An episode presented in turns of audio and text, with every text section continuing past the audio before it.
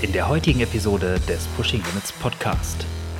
Dann bin ich irgendwann im Institut für Biochemie gelandet an der Sporthochschule in Köln. Und das war mein erster Kontakt mit dem Bereich Anti-Doping. Und der Weg ist weitergegangen nach dem Studium in Richtung NADA. Man wird nicht als Doper geboren und äh, man beginnt eine sportliche Karriere auch tendenziell erst einmal immer sauber. Was tun denn viele Leute, wenn sie Kopfschmerzen haben? Sie machen sich nicht Gedanken dazu, sollte ich mal den Raum lüften, habe ich genug getrunken oder ähnliches. Sie schmeißen eine Kopfschmerztablette rein. Liebe Podcast-Freunde, es geht weiter. Letzte Woche war ja kurz Pause bei uns. Jetzt sind wir wieder am Start mit einer neuen Episode. Und zwar war ich in Bonn bei der NADA und habe mich mit Thomas Berghoff über seine Arbeit im Anti-Doping-Kampf unterhalten. Thomas leitet die Abteilung für Prävention bei der NADA und hat mir erstmal so ein bisschen was über die Struktur erzählt, die Größe der NADA, die Rolle, die Aufgaben und so weiter und so fort. Aber als wir da durchgeschossen sind durch das Thema, ging es dann auch weiter um die Herausforderungen, die es äh, so gibt, ähm, wie, wie der Anti-Doping-Kampf funktioniert und wie dieses ganze Thema Prävention überhaupt aufgehängt ist bei, bei dem ganzen Laden. Ähm, darüber haben wir gesprochen. Wir haben aber auch natürlich über den Triathlon-Sport gesprochen. Wir haben darüber gesprochen, äh, wie sehr sich die NADA darüber geärgert hat, als ähm, Ironman letztes Jahr beim Ironman Hawaii ein Schmerzmittel als Sponsor vorgestellt hat. Wir haben über Chris Dels gesprochen, so den aktuellen Fall, wenn man so möchte, im Triathlon, ähm, wo es sicherlich auch Aufgaben und Potenziale bei der NADA raus abzuleiten gibt. Ähm, es war ein sehr spannendes, sehr offenes und ähm, auch unterhaltsames Gespräch.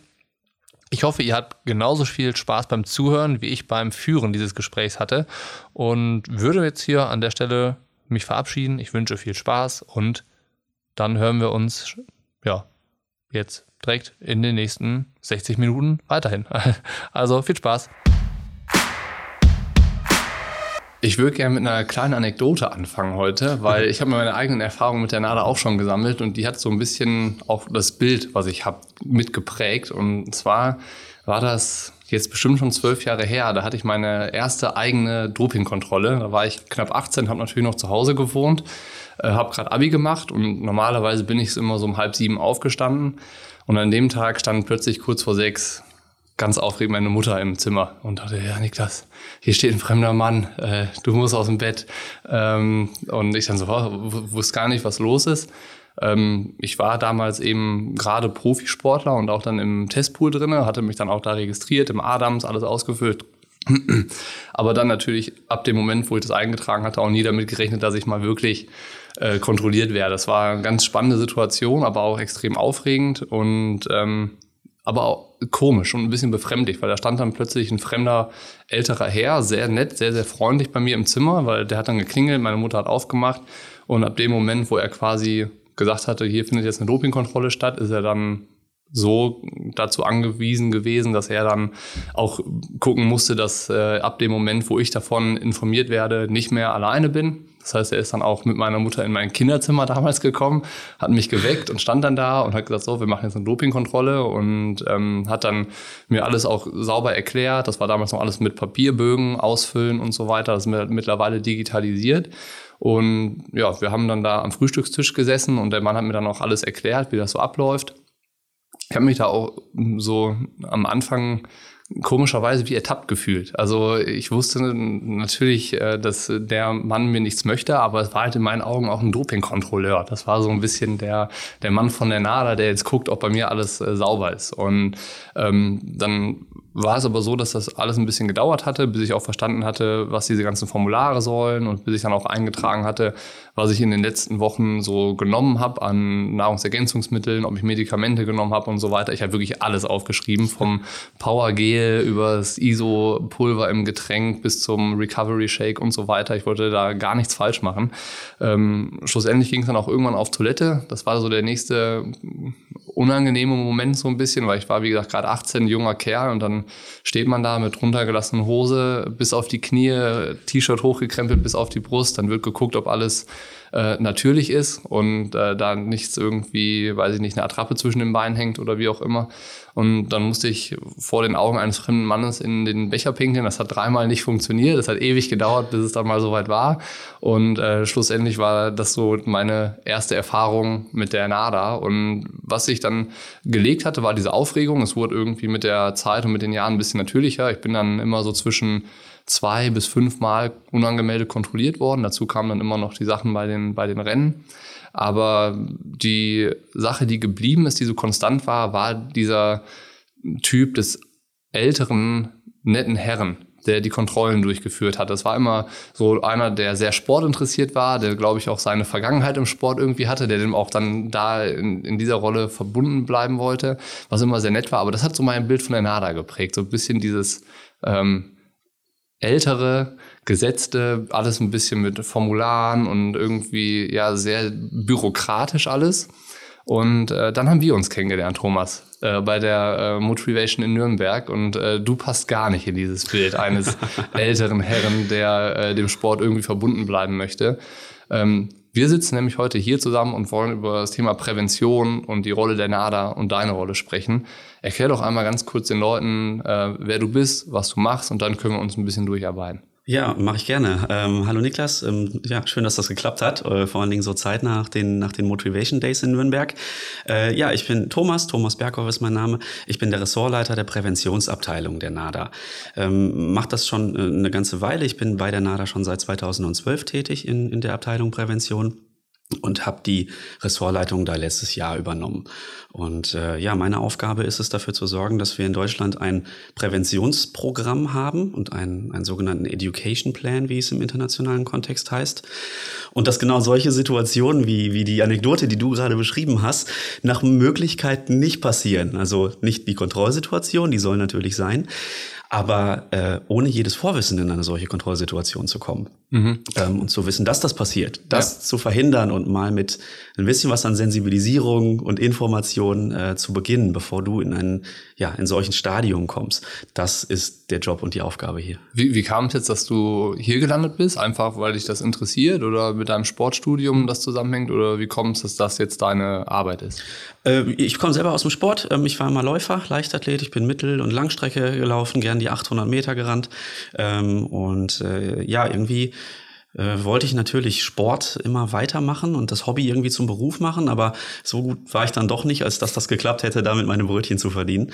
Äh, dann bin ich zum Sportstudium gekommen an die Deutsche Sporthochschule in Köln und bin da das erste Mal in Kontakt gekommen mit äh, ja diesen Integritätsfeldern, die es im Sport eben auch gibt. Und äh, ich persönlich habe Erfahrungen im Sport gemacht durch all die Reisen, durch die Trainingslager, ähm, durch diese Verbundenheit in Trainingsgruppen etc., ähm, die, die ich so prägend und so positiv fand, dass ich das Gefühl habe, ich, ich möchte dafür sorgen, dass das so weiter ist. Also dass Menschen, vor allen Dingen Kinder ähm, in, in nachfolgenden Generationen, das genauso auch erleben können. Und äh, das hat mich irgendwann dann dazu gebracht, mich ein bisschen intensiver damit zu beschäftigen, mit den Problemfeldern des Sports, mit diesen Integritätsthemen. Und dann bin ich irgendwann im Institut für Biochemie gelandet an der Sporthochschule in Köln, also sprich das Labor, in dem auch Proben analysiert werden. Und das war mein erster Kontakt mit dem Bereich Anti-Doping. Ja, und der Weg ist weitergegangen nach dem Studium in Richtung NADA. Und ja, jetzt sitzen wir hier heute. Hm, du arbeitest ja nicht alleine hier bei der NADA. Wie ist die ganze Struktur? Wie viele Menschen arbeiten hier? Was sind eure Abteilungen, die es gibt? Wie ist das Ganze aufgebaut? Und mhm. ähm, wie hängt das Ganze miteinander zusammen? Also ich hatte jetzt auch im Vorfeld mit, äh, ich glaube, zwei, drei, fast vier Leuten Kontakt, äh, das, äh, wo es dann um Absprachen ging und so weiter. Mhm. Aber ähm, bring doch mal so ein bisschen Licht ins Dunkel, wie die NADA aufgestellt ist. Äh, Mache ich gerne, ja. Ich, ähm, vielleicht macht es Sinn, da auch mit einer kleinen Anekdote loszulegen. Sehr gerne. Als ich 2012 angefangen angefangen habe, eine meiner ersten Workshops, die ich gegeben habe, da war ich an einer Eliteschule des Sports, ähm, habe am Sekretariat geklopft, habe mich entsprechend vorgestellt, dass ich von der NADA bin, dass wir einen Workshop zusammen durchführen wollen. Und äh, die Herren und Damen da in der im Sekretariat waren ganz entgeistert, weil sie auch gesagt haben, also sie hätten wir jetzt irgendwie nicht erwartet, als ich da geklopft habe. Und die haben das damals ähm, ähnlich beschrieben wie du, vielleicht ein bisschen verbildlichter, aber die haben gesagt, wir hätten jetzt gedacht, das ist ähm, ja, das sind alles Leute, die laufen den ganzen Tag mit einem weißen Kittel rum und rühren irgendwie in Urinproben. So, ne? Ja. Das, das hätten wir erwartet. Ja, und auch da passt es nicht ganz ins Bild. Und ähm, das war ein Zeitpunkt, wo 17 Mitarbeiterinnen und Mitarbeiter bei der NADA hauptamtlich gearbeitet haben und zwei Personen in, in der Abteilung Dopingprävention, mein damaliger Chef und ich. Und heutzutage sind es alleine acht Personen in der Abteilung Prävention und insgesamt gut 40 hauptamtliche Mitarbeiterinnen und Mitarbeiter. Da kommt noch einiges zu, was zum Beispiel Dopingkontrolleure angeht oder auch freie Mitarbeiter von uns. Aber das ist so der Kern. Ähm, ja, will sagen, da hat sich schon viel getan in den letzten Jahren. Das ist gewachsen. Es ist aber, glaube ich, nach wie vor bei weitem nicht so groß, wie der eine oder andere das vielleicht vermuten mag. Ich war auch ganz überrascht, als ich angekommen bin hier in Bonn und äh, ja, du mich in Empfang genommen hast, habe ich direkt gefragt, ja, wie viele Leute arbeiten eigentlich bei der NADA? Also, du meinst ja, es gibt drei Gebäude, hier, hier sitzen die, da sitzen die. Mhm. Und dann hast du gesagt, ja, nur 40. Da war ich überrascht, dass das so wenig ist ähm, weil man denkt immer, das muss ein Riesenapparat sein, der sich da um den sauberen Sport in Deutschland kümmert. So riesig ist er tatsächlich gar nicht. Ja. Ähm, dafür glaube ich umso ausdifferenzierter. Es ist ein relativ bunter Haufen, würde ich mal behaupten hier.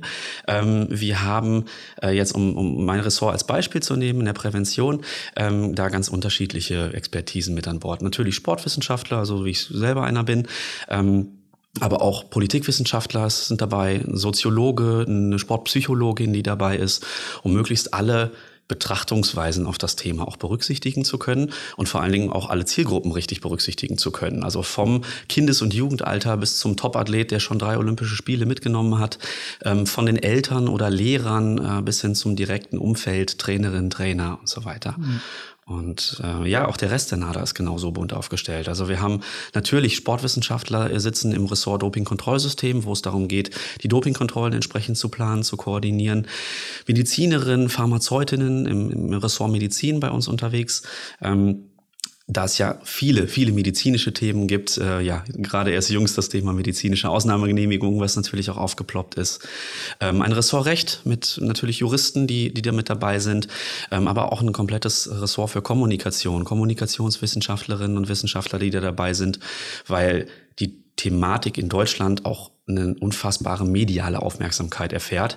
Immer und, mehr. Äh, immer mehr, ja, ja, richtig. Und dementsprechend müssen wir uns auch da tummeln. Also tatsächlich sehr bunt durchgemischt hier. Ja, zu dem Thema kommen wir bestimmt gleich auch noch, aber ich hätte gern noch eine andere Frage gestellt, weil über allem, was ihr macht, steht ja der saubere Sport oder ihr arbeitet für den sauberen Sport. Ähm, und da befolgt ihr ein Regelwerk oder den Anti-Doping-Code. Das ist ja, glaube ich, eins, kann man sagen. Ähm, Woher kommt der? Sitzt ihr dann hier am großen Tisch und sagt, wir überlegen uns jetzt mal, welche Regeln wir da reinschreiben oder wie muss man sich das vorstellen? Fast, glaube ich. Ich glaube, vor einigen, einigen Jahren ist das nicht bei uns im Haus, sondern äh, in, in Kanada wohl so gewesen. Ähm, der große Boss, sage ich jetzt mal ganz salopp, ist die WADA, die Welt-Anti-Doping-Agentur. Ähm, die gibt es seit 1997. Die sitzen in Montreal in Kanada. Auch noch nicht so lange Auch eigentlich. noch nicht so lange. Vor allen Dingen für so ein ganzes Feld und für ganze Institutionen ist das noch relativ jung eigentlich, wenn man so ehrlich ist. Ja. Die machen auf jeden Fall den, das Regelwerk. Die geben den, den sogenannten Welt-Anti-Doping-Code vor. Ähm, mittlerweile gut 1000 Seiten stark, wenn man äh, tatsächlich alles dazu nimmt, jeden Standard, jeden technischen etc. Und ähm, ja, die geben erstmal weltweit vor, dieses umspannende Regelwerk. Und unsere Aufgabe hier in Deutschland ist es, das für uns hier national umzusetzen. Dafür zu sorgen, dass wir als Land Deutschland und als Sportnation code-compliant ist, so heißt das so schön. Und das ist nicht immer so einfach. Das muss natürlich mit nationalen Gesetzen in Verbindung gehen und auch mit unseren Gegebenheiten, mit unserer Sportstruktur. Aber das ist im Kern unsere Aufgabe. Ich wollte gerade fragen, wie schwierig das ist, das äh, umzusetzen, weil du hast ja ganz viele ja, Protagonisten, die da reinspielen. Das ist einmal die NADA an sich, das ist die WADA irgendwie als irgendwie Kontro Kontrollinstanz, aber dann hast du die, die Sportler, die dabei sind, die irgendwie die andere Hauptrolle spielen, aber du hast die Öffentlichkeit. Du hast da die Medien, die drauf gucken. Äh, du hast ganz viele Leute, die einfach ihren Senf so dazugeben, ob gefragt oder nicht. Ähm, wie schwierig ist das, in Deutschland Anti-Doping-Arbeit zu betreiben? Ähm, es ist herausfordernd. Ich würde jetzt nicht sagen, dass es, dass es schwierig ist, ähm, aber es ist herausfordernd. Und wir haben Aufgaben mm, und, und, und, Felder, die wir bedienen müssen, die A, mit den Ressourcen, die wir haben, natürlich schwer zu bedienen sind. Wenn wir mal über Reichweite sprechen, ähm, Sport Deutschland, 28 Millionen Sportvereinsmitglieder in 90.000 Vereinen. Wenn man die Zahlen vom DOSB nimmt, das, das sind ja Reichweiten, das ist schwierig zu bedienen. Und dann, wie du angesprochen hast, ähm, jeder hat natürlich auch seine Meinung dazu, ähm, was auch erstmal gut ist und richtig ist, denn Sport ist ja sehr emotional, das emotionalisiert uns alle und deswegen verfolgen wir das ja auch und wollen wir diesen Wettkampfsport ja auch. Aber das bedeutet natürlich auch gleichzeitig, dass immer viele, viele Meinungen ähm, da sind und auch viele Forderungen. Und für uns ist es im Prinzip jeden Tag so eine Gratwanderung, äh, Neutralität zu bewahren ähm, und sowohl in die eine als auch in die andere Richtung immer verhältnismäßig, transparent und vernünftig zu agieren. Ähm, und und das kann schon von Tag zu Tag immer aufs Neue spannend, aber auch herausfordernd sein, klar. Ja, du hast ja super viele Persönlichkeiten, mit denen du da arbeitest, ne? Und jeder hat seine Empfindlichkeiten. Und äh, gerade so Sportler, ich kenne es jetzt vor allen Dingen irgendwie auf dem Einzelsport, mhm. sind halt dann vielleicht noch mal ein bisschen speziell. Es geht eigentlich, muss ich sagen. Also wir haben äh, mittlerweile ja Gott sei Dank die Situation, dass wir schon seit vielen Jahren auch äh, Präventionsarbeit leisten können und dass ich einfach weiß, dass viele Sportlerinnen und Sportler auch mit uns schon in Kontakt gekommen sind, sensibilisiert sind, einen Workshop mit uns durchlaufen haben. Die haben ihre sportliche oder eben auch leistungssportliche Karriere ganz selbstverständlich ähm, ja mit diesem Thema begleitend ähm, aufgebaut.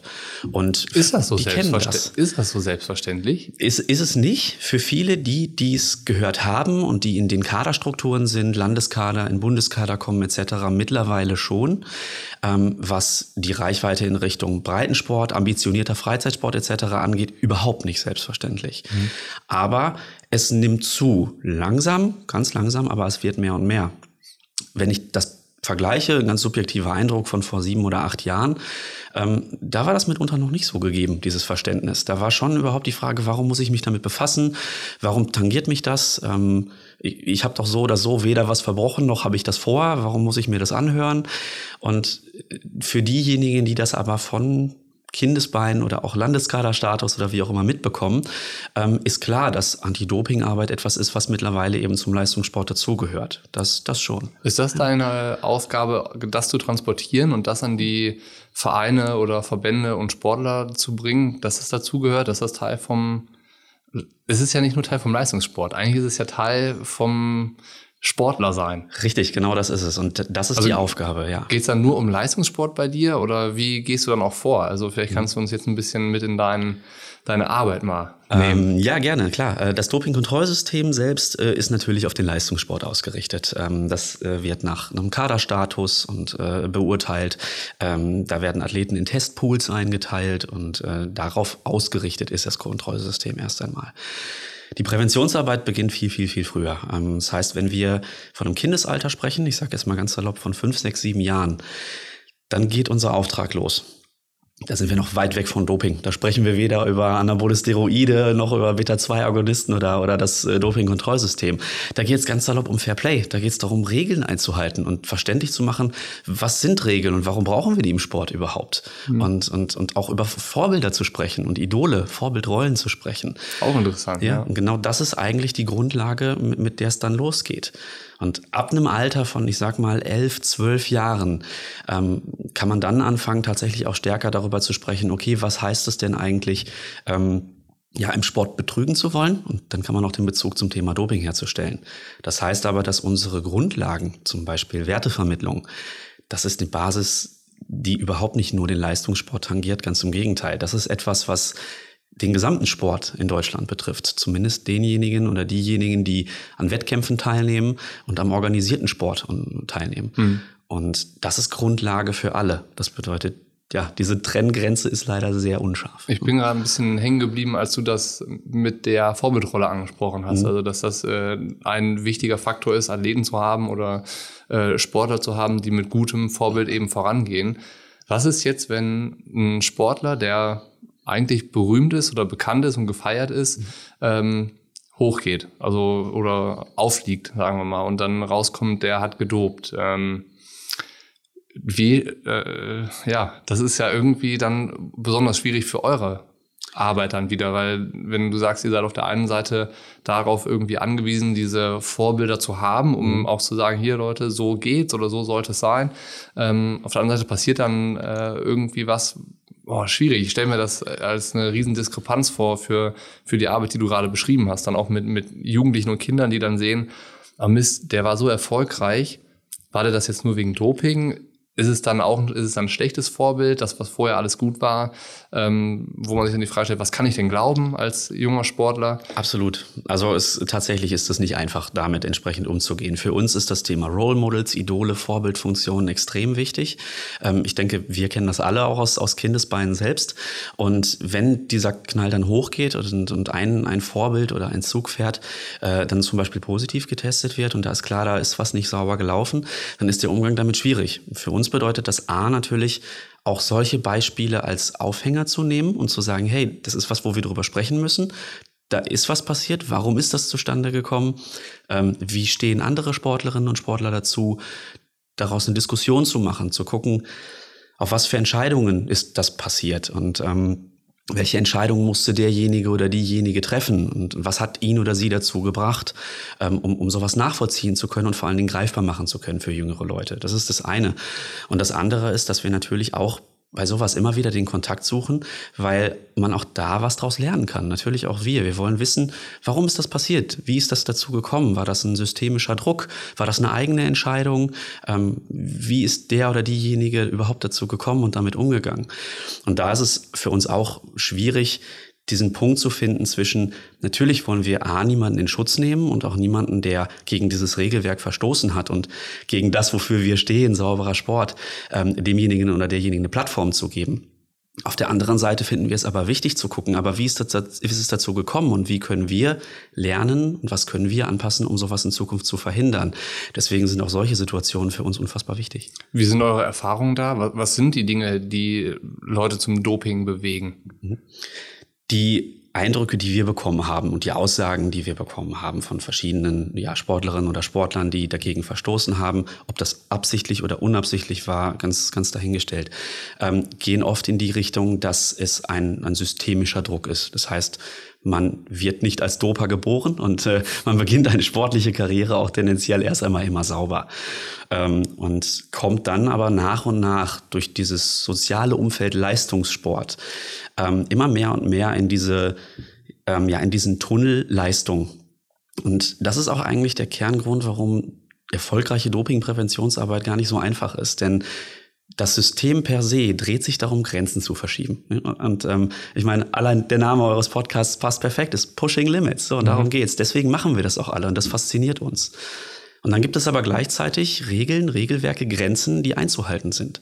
Und wenn sich Thomas jetzt da hinstellt und sagt, ähm, in, einem, in einem System, wo es ausschließlich um die Steigerung von Leistung und das Verschieben von Grenzen geht, jetzt auf einmal zu sagen, so hier ist eine Grenze und dies bitte einzuhalten, das funktioniert nicht. Ähm, so einfach ist es nicht. Es ist widersprüchlich. Es ist widersprüchlich, ja. richtig. Und gerade in solchen Systemen, wo das vielleicht noch normal ist, dass an jedem Rädchen gedreht wird, zumindest erst einmal an jedem legalen Rädchen, ähm, kommt auch irgendwann eine Situation durch Betreuer, durch ein Umfeld, durch Leistungsdrucksituationen, durch fehlende ähm, alternative Möglichkeiten, weil man sich nicht um duale Karriere, Schulabschluss, Studium oder Ausbildung gekümmert hat, dass man in einer Entscheidungssituation ist, in der man sagt, ja, ich habe anscheinend keine andere Option oder ich sehe für mich keine andere Option, als diese Grenze zu überschreiten. Ist Teil deiner Arbeit oder von so diesen präventiven Arbeiten mit den Athleten in so einer Entscheidungssituation dafür zu sorgen, dass er Optionen erkennt. Also dass er halt nicht sieht, mein letzter Ausweg ist das Doping. Ja, definitiv. Das ist ein großer Teil von Präventionsarbeit und ähm, uns wird immer wieder mal vorgeworfen, dass wir uns nur darum kümmern, den Leuten und den Athleten zu erklären, wie der Ablauf einer Dopingkontrolle vonstatten geht. Ähm, so ist es nicht und äh, all diejenigen sind herzlich und immer wieder gerne eingeladen, sich das auch mal einfach mit anzugucken. Aber ähm, unsere Arbeit gliedert sich eigentlich in zwei Teile verhaltenspräventive Maßnahmen, also wirklich solche Entscheidungssituationen mal durchzugehen, Dilemmasituationen durchzugehen, sich Gedanken zu machen um das eigene Warum. Warum bin ich Teil des Leistungssports? Was sind meine Werte, meine Prinzipien? Reicht mir dabei sein ist alles oder äh, bin ich da ein bisschen anders aufgestellt? Und der andere Part ist Verhältnisprävention. Und da geht es eben darum, die ganzen Strukturen mitzunehmen. Also sprich die Verbände, die Sportverbände in Deutschland, Trainerinnen, Trainer, Betreuer, ähm, medizinisches Personal bis hin hin zu Funktionären. Ähm, das sind alles Leute, die eine gewisse Haltung für sauberen Sport mittragen müssen. Alleine werden wir das nicht schaffen. Und da im System dafür zu sorgen, dass es auch möglich ist, Leistungssport zu betreiben, aber sauber zu bleiben, duale Karrieremöglichkeiten zu haben. Zum Beispiel haben wir in Deutschland das Glück, wir haben einen Zoll, eine Bundespolizei, eine Bundeswehr, wir haben Eliteschulen des Sports, die sowas möglich machen. Das ist aber auch nicht flächendeckend der Fall und das ist in anderen Ländern auch komplett anders oder nicht vorhanden. Das sind verhältnispräventive Maßnahmen, damit das System das auch hergibt, Leistungssport sauber betreiben zu können, ganz klar. Aber du hast auch gerade was angesprochen, was so ein bisschen auf die Mentalität der ganzen Protagonisten abzielt. Ja. Ähm, also die Einstellung dazu, ähm, das einzuordnen, was will ich eigentlich mit dem Sport, wie stelle ich mir das Ganze vor, also wie ist mein Verhältnis zu meiner eigenen Leistung vielleicht auch. Aber äh, eine Frage, die sich daraus ergibt, ist ja, wo fängt Doping dann eigentlich an? Also äh, ist das, was der Manager macht, wenn er sich eine Koffeintablette reinschmeißt, um das Meeting abends ab 20 Uhr auch noch zu schaffen, schon Doping oder äh, geht das durch? Wo ist da die Grenze? Also wo hört das Verbotene auf? Nee, wo hört das Erlaubte auf? wo, wo beginnt das äh, Verbotene? Ja. Äh, wie schwierig ist da eine Einordnung? Das ist für uns ähm, ein, ein ganz wichtiges Thema, also diese Unterteilung von Doping und dem anderen Part, wir nennen ihn Medikamentenmissbrauch. Mhm. Ähm, und ja, per se gilt erst einmal Leute, die Teil des organisierten Sports sind, an Wettkämpfen teilnehmen, Teil eines Vereins sind in Deutschland und in diese Verbandsstruktur gehören oder eben auch an Events teilnehmen. Die und davon unabhängig, ob Leistungssportler, Kadersportler, sondern auch ganz, der, ganz normale Breitensportler. Ganz genau, genau. völlig unabhängig davon, ob ich äh, tatsächlich die Ambition habe, in Tokio zu starten dieses Jahr oder nicht. Ähm, völlig gleich, ja? auch ja. mit dem Start bei meinen Kreismeisterschaften. Ähm, in, in diesem Kontext gehört der Begriff Doping, wenn wir über Leistungsmanipulation sprechen, durch verbotene Substanzen, verbotene Methoden. Ähm, die anderen Beispiele, was du gerade genannt hast, Koks in Manager-Etagen zum Beispiel oder ähm, Ritalin an Universitäten, um das Jurastudium durchzukommen. Oder ähm, ja, selbst äh, als, als äh, unorganisierter Sportler, Sportler im Fitnesssport, wenn es nur darum geht, ähm, einen gewissen Körperkult ähm, nachzugehen und, und Körperformen äh, zu bilden, dann sprechen wir noch von Medikamentenmissbrauch. Und ähm, das ist in unserer Gesellschaft auch ein Thema, das unfassbar verbreitet ist, ohne dass sich die meisten Menschen Gedanken darüber machen. Aber was tun denn viele Leute, wenn sie Kopfschmerzen haben? Sie machen sich nicht Gedanken dazu, sollte ich mal den Raum lüften, habe ich genug getrunken oder ähnliches. Sie schmeißen eine Kopfschmerztablette ein. Und ähm, so einfach mit so kleinen Helferlein Probleme anzugehen, das ist eine Mentalität, die in unserer Gesellschaft gelebt wird ähm, und die gleichzeitig für Sportler, die ja am Wettkämpfen teilnehmen wollen, so einfach nicht funktioniert. Da gibt es verschiedene Theorien zu. Ich halte mich da auch lieber an die Anekdoten, wie du es äh, schon begonnen hast. Ähm, wenn ich mich erinnere, äh, ich als kleiner Stöpsel stehe am 50-Meter-Start, es geht äh, um den Sprint ähm, und ich habe vorher von meiner Mama so einen kleinen Traumzucker bekommen. Mhm. So, alles fein, Traumzucker steht nicht auf der Verbotsliste, wird's denke ich auch nie. Ähm, soweit alles gut. Und ja, einen Einfluss auf meine Leistung hatte das auch nicht in dem Moment, überhaupt keine Frage. Aber was macht das mit meinem Kopf? wenn ich da als Stöpsel stehe. Ich gewöhne mich daran, dass ich sage, den optimalen 50-Meter-Lauf, den kriege ich eigentlich nur hin, wenn ich vorher den Traubenzucker von meiner Mama bekommen habe. Mhm. Und wenn ich den nicht bekommen habe, und wenn ich mich über viele Wettkämpfe oder Läufe daran gewöhne, dann denke ich irgendwann, wenn ich diesen Traubenzucker nicht bekommen habe, dann kann der Lauf eigentlich schon nicht perfekt werden. Die Bestleistung ist dann auf jeden Fall nicht drin. Und das kann sich auch weiterentwickeln, so dass ich ohne dieses kleine Helferlein ähm, bestimmte Aufgaben oder Herausforderungen vielleicht gar nicht mehr angehen möchte. Und Interessanter Punkt, weil ich überlege gerade, hey, das kommt mir irgendwie bekannt vor, weil ich trinke vor dem Wettkampf, ob es ein Lauf ist oder ein Triathlon, immer eine Dose Energy Drink. So Gewohnheit. So, das ja. ist, ich brauche das. Ich brauche den Geschmack und so ein bisschen, äh, vielleicht auch Placebo-Effekt, das wissen, jetzt habe ich nochmal irgendwie Energie getankt. Ja. Ähm, wenn ich das, weiß ich nicht, wenn ich die Dose nicht finde oder ich stelle fest, ich habe die zu Hause vergessen, dann werde ich ein bisschen nicht nervös oder so, aber mich ärgert das fast, dass irgendwie dieses äh, Ritual auch genau. ausbleibt. Ja, das stimmt einfach was nicht in dem Moment. Das ist ein, das ist ein Ritual, das ist vor allen Dingen so eine, so eine routinierter Ablauf. Und wenn der gestört wird und nicht stimmt, ähm, dann passt da schon was nicht.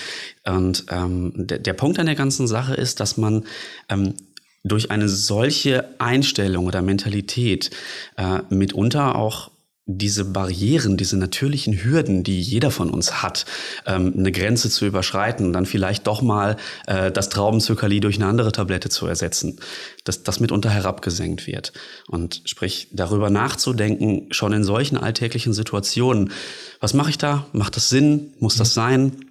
Wenn ich krank bin, dass ich einfach auch ins Bett gehöre und nicht unbedingt an den Start und dass ich nicht wie in diversen Werbungen propagiert mir dann einfach äh, Hustensaft A oder Erkältungspräparat B reinhaue und dann an den Start gehe und es läuft wieder alles tutti da fängt's an. Ne? Das mhm. sind so die Grundlagen, die wir auch vermitteln müssen. Da gibt's eine Sache aus dem Triathlon. Letztes Jahr Ironman Hawaii. Kurz vorher hat ähm, da der Veranstalter ein Schmerzmittel als einer der Hauptsponsoren, Alef, äh, vorgestellt. Sogar mit der Alef Mile beim Marathon ähm, mit auf der Sieger, auf der Siegerurkunde oder Teilnehmerurkunde nachher sogar ausgeschrieben.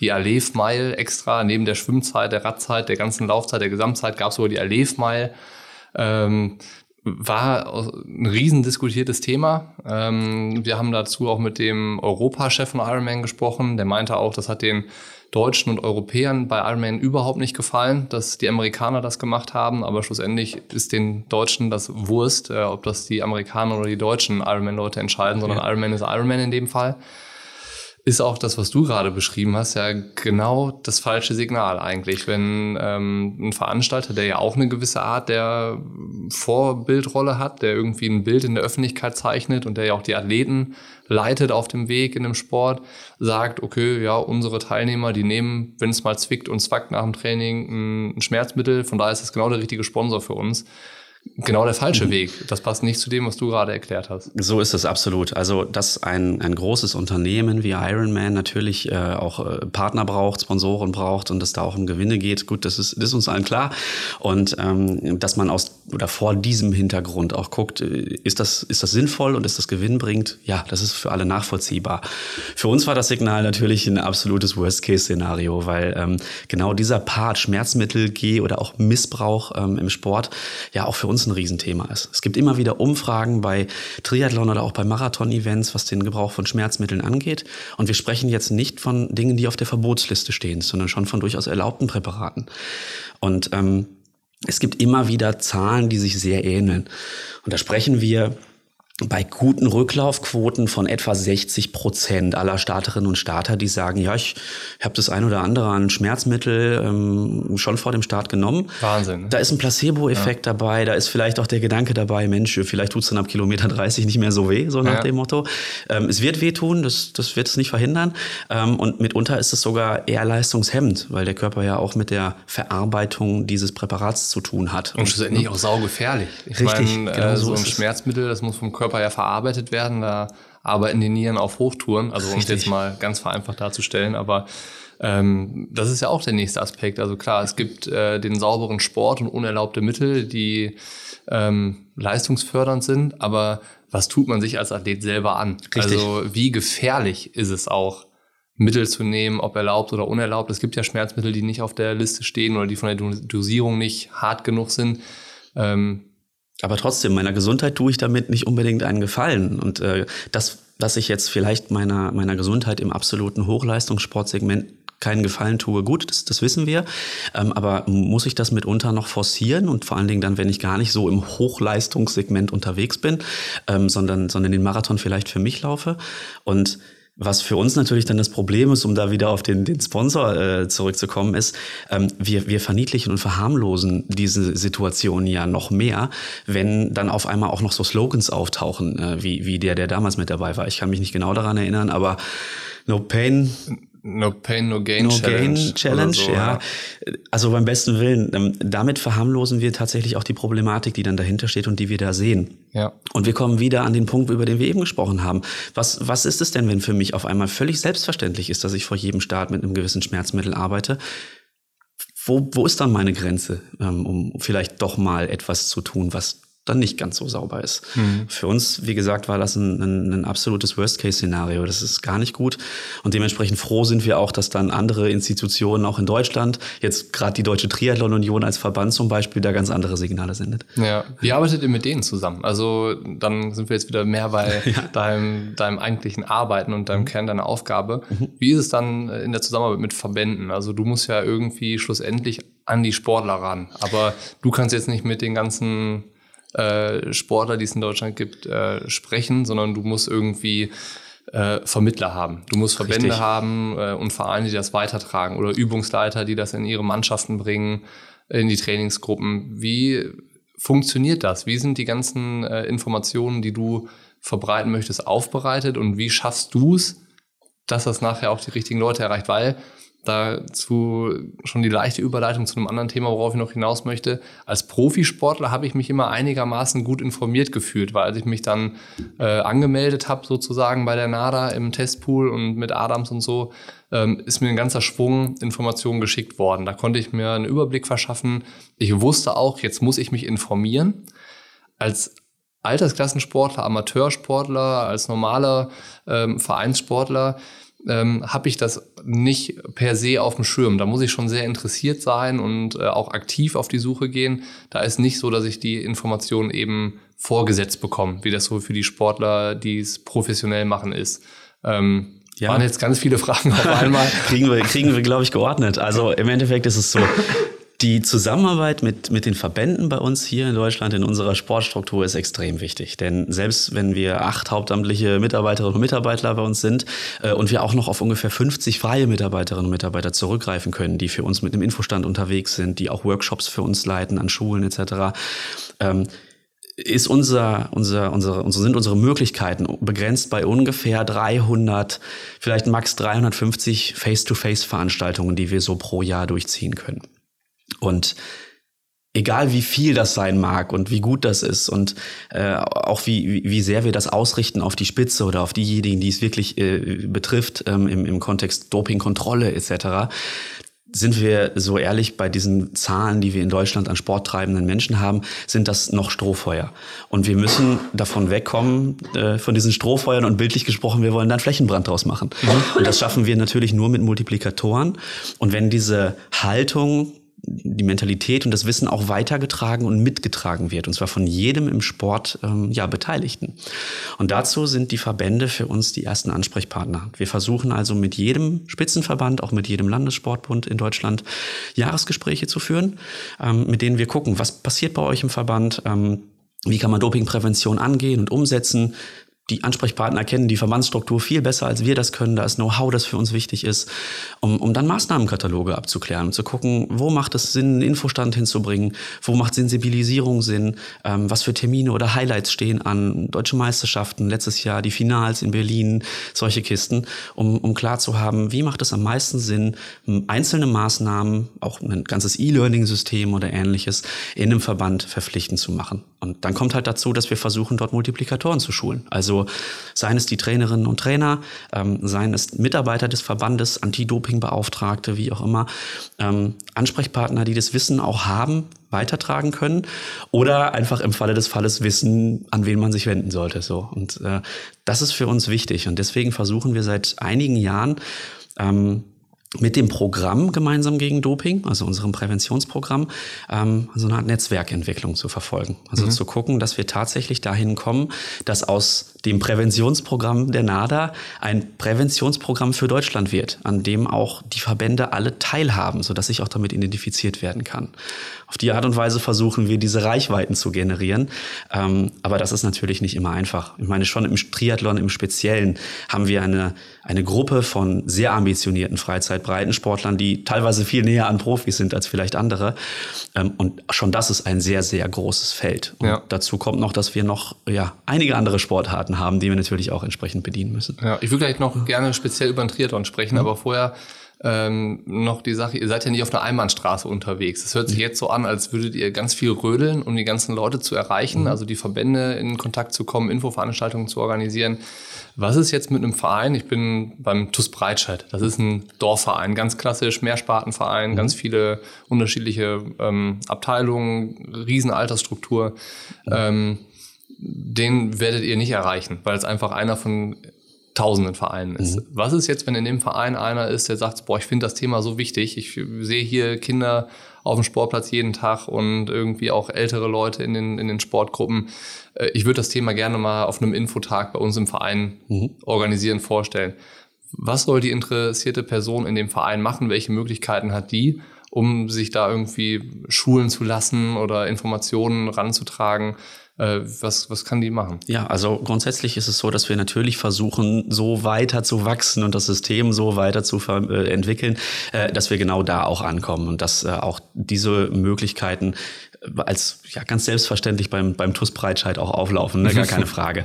Im Moment ist es so, dass wir das natürlich ähm, ja in so eine Art Dropdown-System angehen müssen, um zu gucken, ähm, äh, dass der Ansprechpartner zum Beispiel bei einem jeweiligen Landessportbund oder bei einem Landesfachverband, der dann verantwortlich ist für diese Vereine, ähm, da entsprechend auch zur Seite stehen kann. Das wäre so der eine Part. Also sprich, wir versuchen Multiplikatoren zu schulen bei einem Landessportbund, ähm, die wiederum bieten ein entsprechendes Angebot an für Vertreter von Landesfachverbänden, also dann jetzt ganz speziell im Triathlonverband NRW zum Beispiel.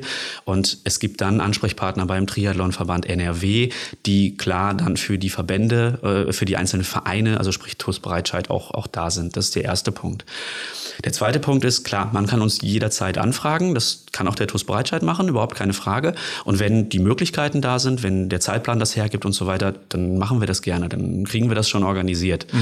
Wir müssen natürlich so ein bisschen nach Größe priorisieren etc. Oder ihr könnt verweisen Punkt, eben ne? auf den Landesverband genau. oder Landessportbund oder so. Richtig. Und der nächste Punkt, den wir natürlich mit dieser Netzwerkbildung, die ich eben angesprochen habe, auch erreichen wollen, ist, dass es losgeht, dass sich Synergien bilden. Ja, also dass äh, der TUS Breitscheid vielleicht noch mal zwei, drei andere Vereine mit an Bord holt und sagt, ist das für euch nicht vielleicht auch interessant? Wollen wir das mal gemeinsam machen? Ähm, und schon hat man eine ganz andere ähm, Zahl an Menschen, die erreicht werden können, ein ganz anderes Gewicht. Äh, und dann ist es auch sofort wieder viel, viel realistischer, dass man auch Maßnahmen mit uns äh, ja vom, vom, vom Zaun brechen kann. Ähm, und das Ziel in Zukunft ist es natürlich, viel, viel mehr Multiplikatoren zu haben, freie Mitarbeiter zu haben und auch Materialien so an die Hand geben zu können, dass sich jemand auch in einem Verein, der sich dem Thema annehmen mag oder dazu berufen fühlt, ähm, auch einfach dazu befähigt wird, dazu mal was zu machen. Also zu sagen, hey, ich habe äh, ganz klare Möglichkeiten, Anleitungen oder einen Kit.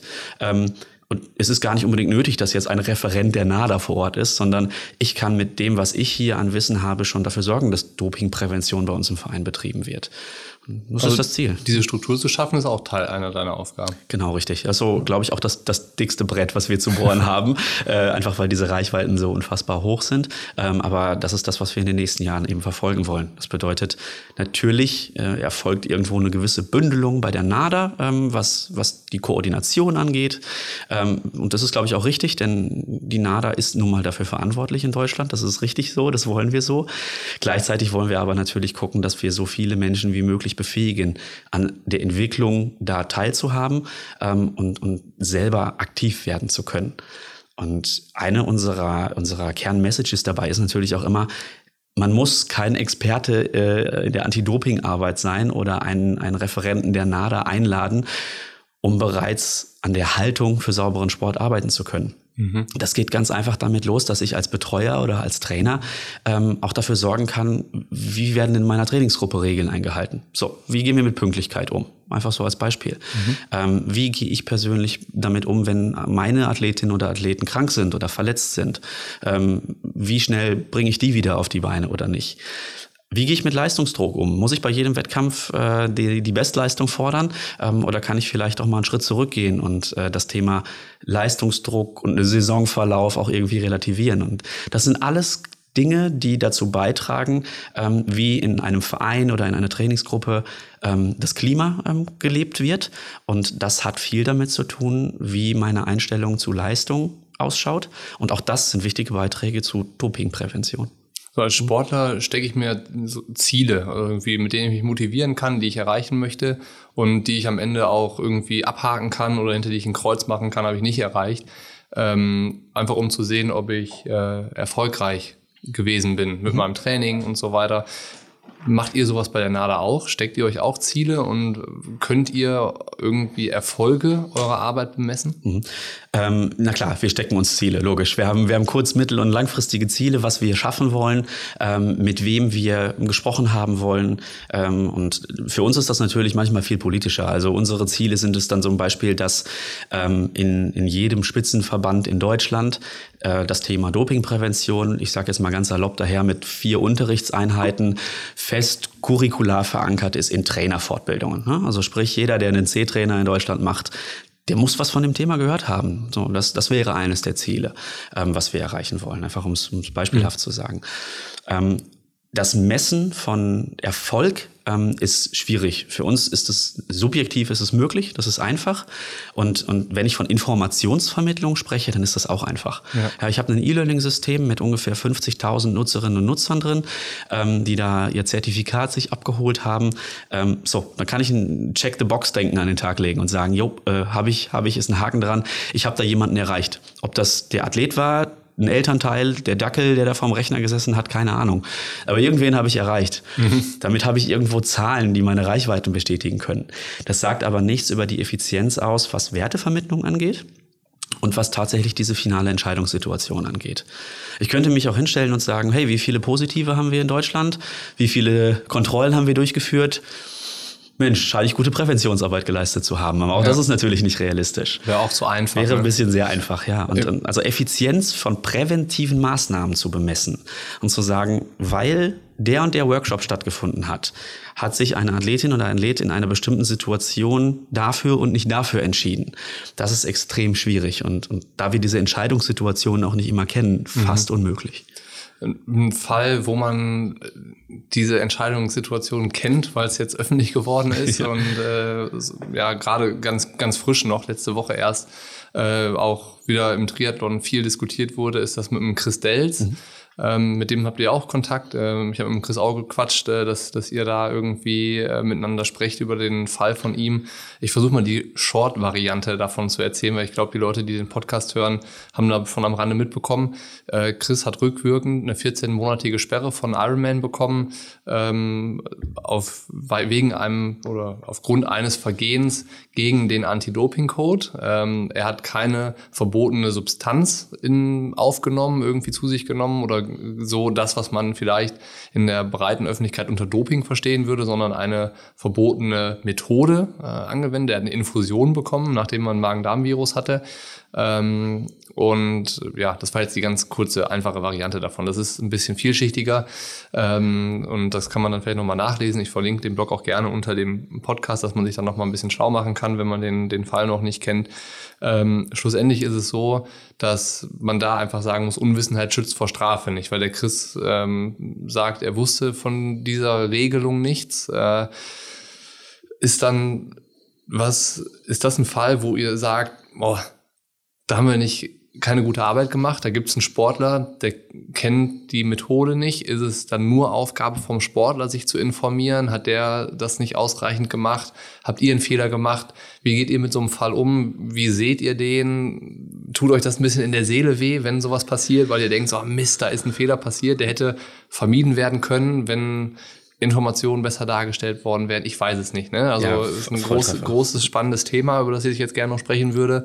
Ähm, Lass uns mal anfangen, darüber zu diskutieren. Ja, ist ein Volltreffer, wie du es gerade gesagt hast. So, also ist es ein bisschen in der Seele wehtun, ne? Weil die Situation äh, ist die, die NADA ist dafür da, um Betrüger aus dem Sport zu fischen und Leute, die bewusst und, und, und mitunter systematisch ähm, ja ihre Leistung unerlaubt steigern wollten, Leistungsmanipulation betrieben haben. Das ist unser Job.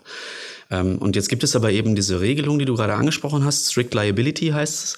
Ähm, jeder ist nun mal selber für das verantwortlich, was er tut und was in den eigenen Körper gelangt. Und da schützt Unwissenheit vor Strafe nicht. Genau so ist es. Und ähm, vor diesen Situationen, vor Alltagssituationen zu schützen, also das Wissen um die Verbotsliste generell, ähm, das Wissen um den richtigen Umgang mit Verletzungen, Krankheit, Bagatellverletzungen und der Hausapotheke, ähm, das Risiko und, und der richtige Umgang mit Nahrungsergänzungsmitteln zum Beispiel, das sind Basics und äh, wir beten die seit Jahren immer rauf und runter und manchmal hängt es mir zum Hals raus tatsächlich vom, vom Thema her, aber ähm, das ist etwas, was, was die Reichweite, die es bräuchte, offenkundig nicht hat. Und unsere Aufgabe ist es nicht, Fälle zu produzieren, ganz salopp gesagt, ähm, wo jemand durch Unwissenheit in so eine, in so eine Situation gekommen ist. Mhm.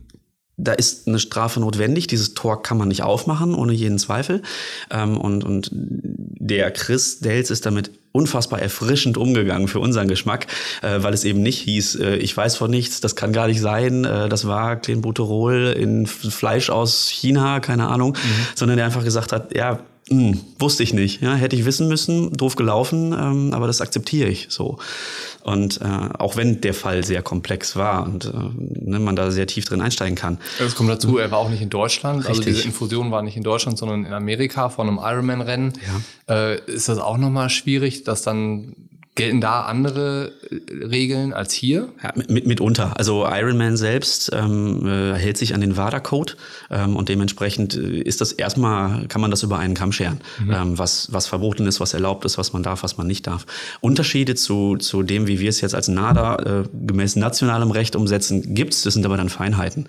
Was bei ihm natürlich kompliziert war, um es auch wieder runterzubrechen, wie du es gerade gemacht hast. Ein deutscher Athlet, nicht Testpool, das bedeutet nicht Profi, ähm, in Amerika bei einem Event und einer Eventorganisation, die eben kein Weltverband ist, sondern Ironman. Ähm, äh, und dann mit einer, mit einer Testpool-Regelung, äh, die äh, der TUE-Regelung, die vor Ort nochmal komplex ist, weil es eben kein Krankenhaus, keine Klinik in, in dem Sinne war. Ähm, da kommen so viele Dinge zusammen, die diese Situation verkomplizieren und es nicht so einfach machen wie mit einem Testpool-Sportler hier in Deutschland, ähm, für mhm. den man klar verantwortlich ist. Und da kommt tatsächlich dann unsere Aufgabe irgendwo ins Spiel. Also zu sagen, wenn wir erfolgreiche Präventionsarbeit betreiben wollen, dann gilt es genau solche Fälle auf jeden Fall zu verhindern. Das, das müssen wir. Und deswegen tut es da wirklich so ein bisschen in der Seele weh, ähm, dass, dass genau durch so eine Situation ähm, dann, dann durch so eine TUE sowas zustande kommt, so eine Sperre zustande kommt. Mhm. Und ich würde auch so weit gehen zu sagen, Mensch, der Chris Dales, der hat doch sogar seinen Doc in Deutschland angerufen, um klar zu haben, hey, da darf nichts an verbotenen Substanzen drin sein. Richtig. So, jetzt wusste nur leider weder er noch der Doc, dass die Methode an sich verboten ist, weil das Blutvolumen dadurch gehoben wird und dass es gar nicht unbedingt um die Substanz geht. Ja. Und da kommt natürlich unsere Aufgabe ins Spiel, dass wir sagen, jemand, der auf dem Niveau Sport macht, der braucht diese Information. Das muss dem zugänglich gemacht werden. Ähm, und da brauchen wir diese Reichweite. Und die scheinen wir im Moment noch nicht zu haben. So, sonst wäre es nicht passiert. Aber und wir gleichzeitig, arbeiten ja dran. Wir, wir, wir arbeiten dran. Mit dem Podcast. Richtig.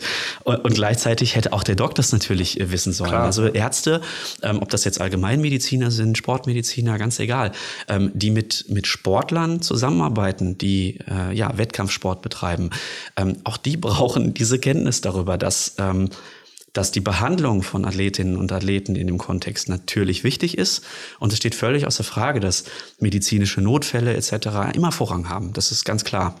Nur ist das Anti-Doping-Regelwerk eben, ja, es ist kein Kavaliersdelikt mehr. Ne? Wir haben ein mhm. Anti-Doping-Gesetz in Deutschland. Dagegen zu verstoßen ist eine Straftat. Mhm. Und dementsprechend wichtig ist es und wäre es auch, dass sich medizinisches Personal viel intensiver damit auseinandersetzt.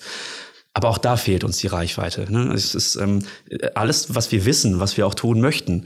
Aber wir brauchen auch die Zugänge ähm, und, und die Möglichkeiten. Das heißt, auch da brauchen wir Ansprechpartner, Dachorganisationen, wer es auch immer ist, mag es ein Ansprechpartner bei Ironman sein, ähm, beim, beim Triathlonverband, wobei, wie gesagt, der, die, die DTU mhm. selbst so oder so schon sehr aktiv ist und wir in einem immensen Austausch sind. Oder sei es dann die Deutsche Gesellschaft für Sportärzte, wie auch immer.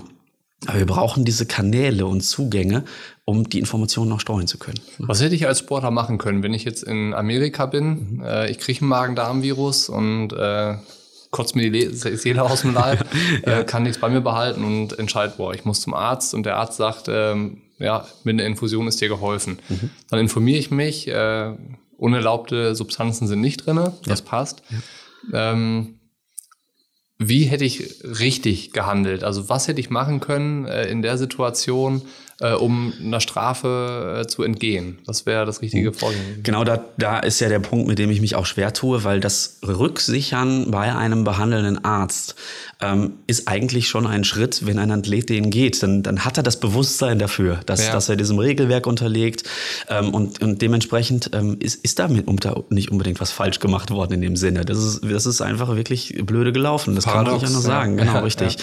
Ja. Ähm, in solchen Momenten gibt es dann noch zwei, ein, zwei andere andere Möglichkeiten. Punkt A, ähm, wenn ich auf dem Level unterwegs bin, dann ist die beste Möglichkeit, mich zu vergewissern, was tue ich in dem Moment, einfach Kontakt zu uns aufnehmen. Ne? Also, genau, bei uns, wie gesagt, beißt keiner, wir sind nicht die, äh, die, die alte Riege, die mit weißen Kitteln rumläuft, etc. ähm, und äh, bei uns kann man jederzeit schreiben oder auch anrufen und die Kolleginnen aus der, aus der Medizin helfen dann auch entsprechend sofort. Und solange wir da auch erstmal schon mal darüber Bescheid wissen, ist das äh, schon mal ein guter erster Schritt. Und der zweite Punkt ist dann tatsächlich, das ist bitter, aber wenn ich schon in Texas bin und äh, ich, ich möchte da meine Hawaii-Quali hinlegen ähm, und ich habe aber tatsächlich dann so eine Situation wie diesem Magen-Darm, ähm, dann muss ich zumindest den Gedanken in Erwägung ziehen, bin ich denn tatsächlich so weit, dass ich hier starten kann oder sollte? Ähm, oder äh, muss ich vielleicht von einem Start in dem Kontext dann tatsächlich absehen? Das wäre auch ja, nochmal ein Punkt, auch, ein auch wenn das bitter ist. Denn auch das ist wieder ein Entscheidungsdilemma. Wie viele Menschen bereiten sich auf einen New York-Marathon vor? Ja, Lebenstraum, immenses Startgeld bezahlt, Hotel kostet ein Vermögen zu dem Zeitpunkt äh, und dann wirst du krank. Dann, dann Schwierig du, abzuwägen, schlussendlich. Ne? Du hast da viel Geld reingesteckt, ja. viel Vorbereitungszeit, viel Verzicht. Richtig. Und dann sollst du dann vielleicht so eine Vernunftsentscheidung treffen. Richtig, genau so. Dann steckt das man wieder schwierig. in einem Dilemma. Genau, das sind diese Dilemmasituationen. Das ist ein Beispiel aus unseren Workshops. Was macht man jetzt? Wie gehe ich da richtig mit um? Und es kann, es muss nicht bedeuten, dass ich jetzt nicht starten darf, wie auch immer. Eventuell gibt es da Möglichkeiten und Wege und vor allen Dingen Sinnhaftigkeit, um, um diesen Start durchziehen zu können. Eventuell gibt es aber eben auch die Situation, dass ich entscheiden muss, nein, so Lifelong Dream nächstes Jahr, wie ja. auch immer. So, so hart das ist, denn dieser Bereich medizinische Ausnahmegenehmigungen, der soll nicht dafür da sein, dass man äh, äh, auf Teufel komm raus da seinen, seinen Traum durchziehen kann, sondern da geht es tatsächlich A um chronische Erkrankungen, es geht um Notfälle und es geht einfach um, um Krankengeschichten und Vorgeschichten, bei denen ganz klar ist, ähm, das ist nicht anders und durch keine andere Medikation machbar oder möglich. Mhm. Ja, und wenn ich sowas habe, auch chronische Erkrankungen, wenn ich Diabetiker bin, dann kann ich nicht vom Leistungssport ausgeschlossen werden dafür ist das Ganze da.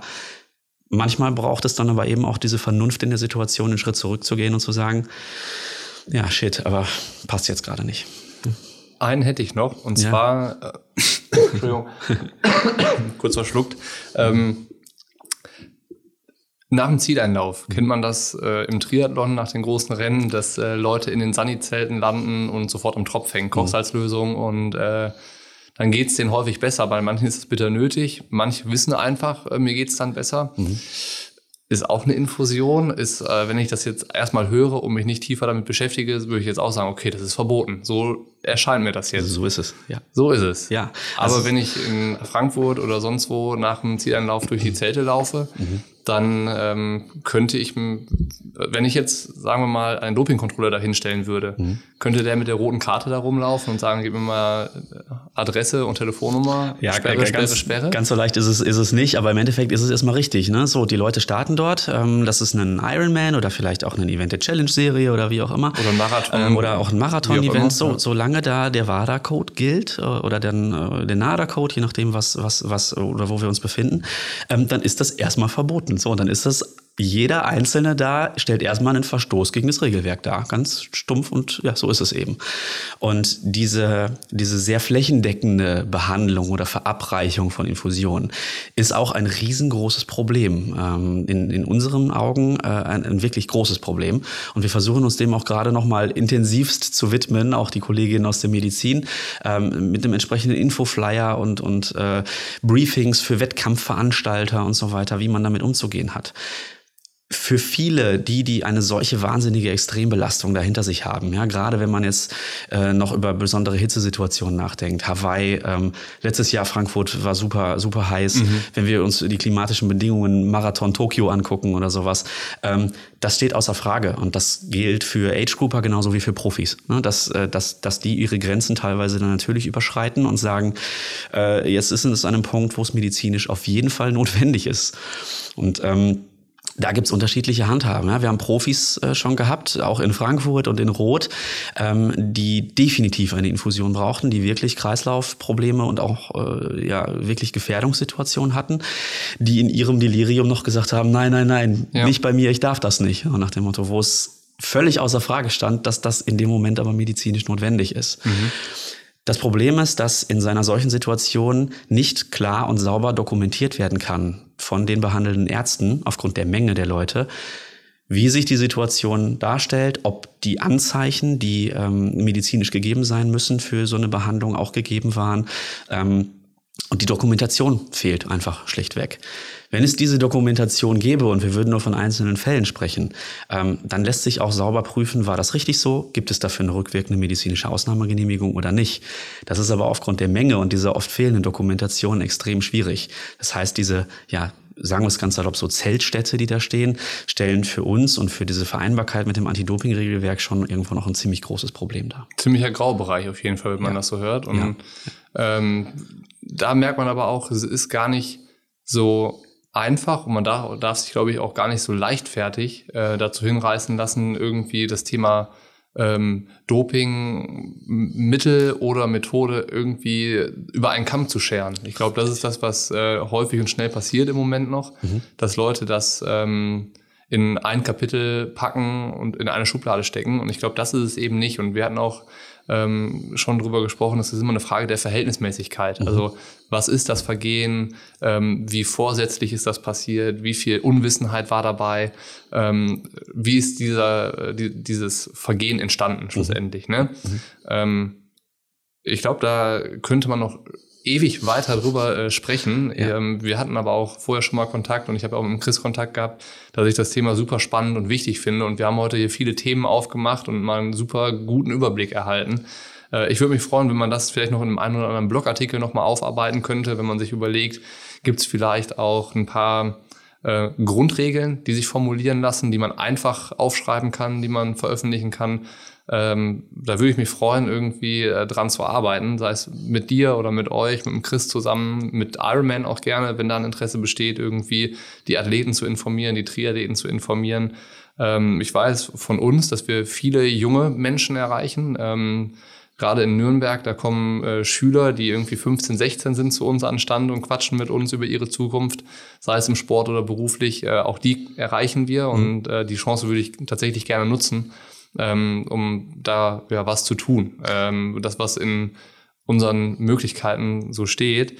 Äh, von daher erstmal vielen Dank an der Stelle an dich. Das fand ich äh, sehr spannend und äh, aufschlussreich und ähm, würde mich freuen, wenn wir da äh, weitergehen und würde auch die Leute bitten, die zugehört haben, die auch sagen, da war jetzt vieles dabei, was ich noch nicht wusste oder was ich äh, interessant und spannend finde wo ich noch mehr äh, lernen würde, schreibt uns das, schreibt uns eine E-Mail, äh, schreibt in die Kommentare oder unter Facebook und dann äh, sammeln wir das mal und arbeiten das gerne nochmal auf. Ähm, aber Thomas, erstmal hier. Vielen Dank an dich. Ja, du, äh, wir haben zu danken. Also für uns ist das eine tolle Möglichkeit. Es hat äh, viel Spaß gemacht und äh, wir können das gerne fortführen.